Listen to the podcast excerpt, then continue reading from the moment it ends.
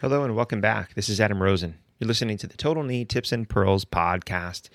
In today's episode, what we're going to talk about, um, kind of two things, and, and specifically the article by uh, Dr. Singh, and this is the, the Singh Index. Um, and also, we're going to talk sort of briefly, just so you're aware of it, is what's called Ward's Triangle. So, this is one of those things that you know it's not going to make a huge difference in your practice. It's very very important to know this and understand this. I think one you might get questioned on it so this way you'll know about it.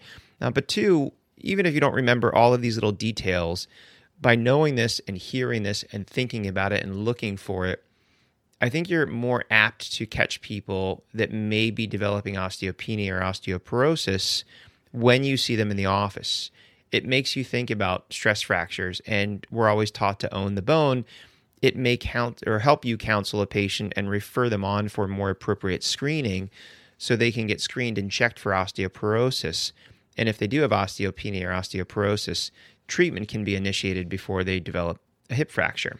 So this article was titled uh, changes in trabecular pattern of the upper end of the femur as an index of osteoporosis this was by Dr. Singh, uh, published in India, and this was from uh, the JBJS back in 1970. So what they um, what they were looking for essentially was trying to quantify these X-ray findings and how they could figure out its relationship to osteoporosis. So they describe their purpose as finding the relationship between fracture of the femoral neck in old people, that was their terms, old people, and generalized osteoporosis. So, what they did is they looked at two groups. They had a hip fracture population, and they looked at these patients' x rays, and they looked at the other hip on x ray, and they also did an iliac crest biopsy at the time of surgery to grade the osteoporosis. They then got a control group, which was age matched, that were people that did not have a hip fracture. And they went ahead and they took a look in detail at all of these x rays. And they identified a number of trabecular lines. And this was a way of being very observant of what they were seeing. And they were able to take away from what they saw and what they found to develop these six grades. So when we talk about a grade six, these were all of the normal trabeculae were visible on the x-ray. And then there was something called Ward's triangle, which even had its own trabeculae of its own. So Ward's triangle. So what is Ward's triangle? Ward's triangle is this radiolucent area between the principal compressive and secondary compressive and primary tensile trabeculae in the proximal femur. Okay, so that's a whole lot of information. Okay, so let's let's just talk a little bit about the trabecular patterns. But before I do that, I want you to think about femoral neck because you've all been taught and know about femoral neck fractures and specifically stress fractures and tensile and compression. So the inferior part of the neck is under compression, the superior part of the neck is under tension. So what we're doing is we're talking about these these different trabeculae patterns, and they found that there were um, five major patterns. So what they saw was these principal compressive group, and this was the uppermost compressive trabeculae, and this extends from medial cortex of the shaft to the upper port, uh, portion of the head. And it's really worthwhile. Let me just pull up a picture somewhere just so you can look at this and see. Um, the other one they saw is secondary compressive group. So this is the other compression trabeculae. This goes from the medial cortex of the shaft. Um, the third group that they saw were these greater trochanteric groups. So this you can imagine just sort of a curved if you're looking at a patient's left femur, it sort of curves just along the lateral border inside the greater trochanter. Number four was the principal tensile group. These were trabeculae from the lateral cortex, but below the greater trochanter. These are the thickest of the tensile group. And then secondary tensile group, these are trabeculae which arise from the lateral cortex, but below the principal tensile trabeculae. So it's a whole lot of information. That's why I think it's really worthwhile. Just look at a picture and you'll see it and you'll understand it. So what they found. So grade six, again, all of those normal groups of trabeculae were visible, and even this area of Ward's triangle, which is this inferior portion of the neck, again between the um, the principal and some people call these primary, but principal compressive and secondary compressive groups, and the principal tensile group. So that's that little triangle. Ward's triangle even had some thin trabeculae. That's grade six. These are normal bones. Okay, grade five. Grade five is the compressive and tensile trabeculae are accentuated, and Ward's triangle looks empty. So this is the question you might get: is like, hey, you know, why does that look like a lucency area there? Um, that is where you're starting to get some weakening of bone loss. Grade four. Grade four is tensile trabeculae reduced in number. And Ward's triangle opens up along the lateral side.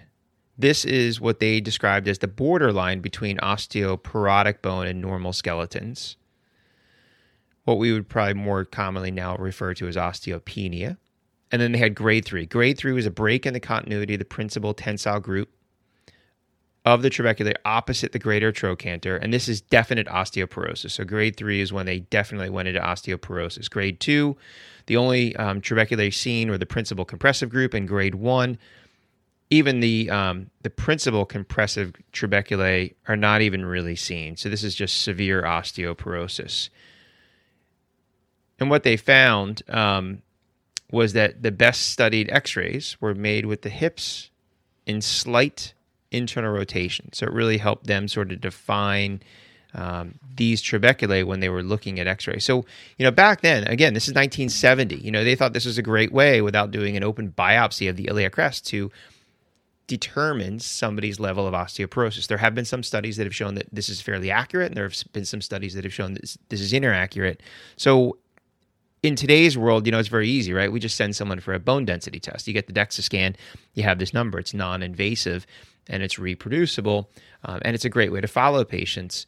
But back then, this is their way of dealing with what they had, which was X-rays, and trying to determine who may and may not have osteoporosis, or that in between, what we now refer to as osteopenia. So, again, it's it's confusing. Probably not terribly important to memorize all of those different things um, but I think it is important to understand the Singh index, understand those six gradings. Again, I'll put them in the show notes so you can look at them. No Ward's triangle. That's something that may come up. It's a radiographic finding that you will see. And more importantly, take away from this, even if you look at a picture once of these groups of trabeculi, is that it may clue you in when you just see someone for hip pain. Maybe they have arthritis, maybe they're coming in for hip pain, but seeing these or not seeing these can just remind you to say, hey, I need to worry about this patient. Maybe they have or are developing osteoporosis. So at the end of the day, as orthopedic surgeons, we continue to own the bone and try to prevent these patients from getting to a point where they do have osteoporosis and are at risk for fragility fractures.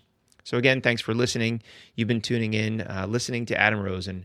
That's me talking to you about total knee tips and pearls, or in this case, classifications of the hip. Uh, until next time, stay safe. If you haven't already, uh, please leave a review. It helps other people like you find this podcast, and I hope you're enjoying it. And again, you can find me on Twitter. Um, shoot me an email. It's just uh, the word doctor, D O C D O R, Adam Rosen at Gmail. If you have other um, ideas, classifications, maybe that I haven't touched on that you would like to hear in future episodes, um, you know, leave me your name and your program if you'd like. I'll give you a little shout out on the upcoming episodes. And in the meantime, keep listening, keep taking good care of your patients, and take good care of yourselves. Until next time, bye bye.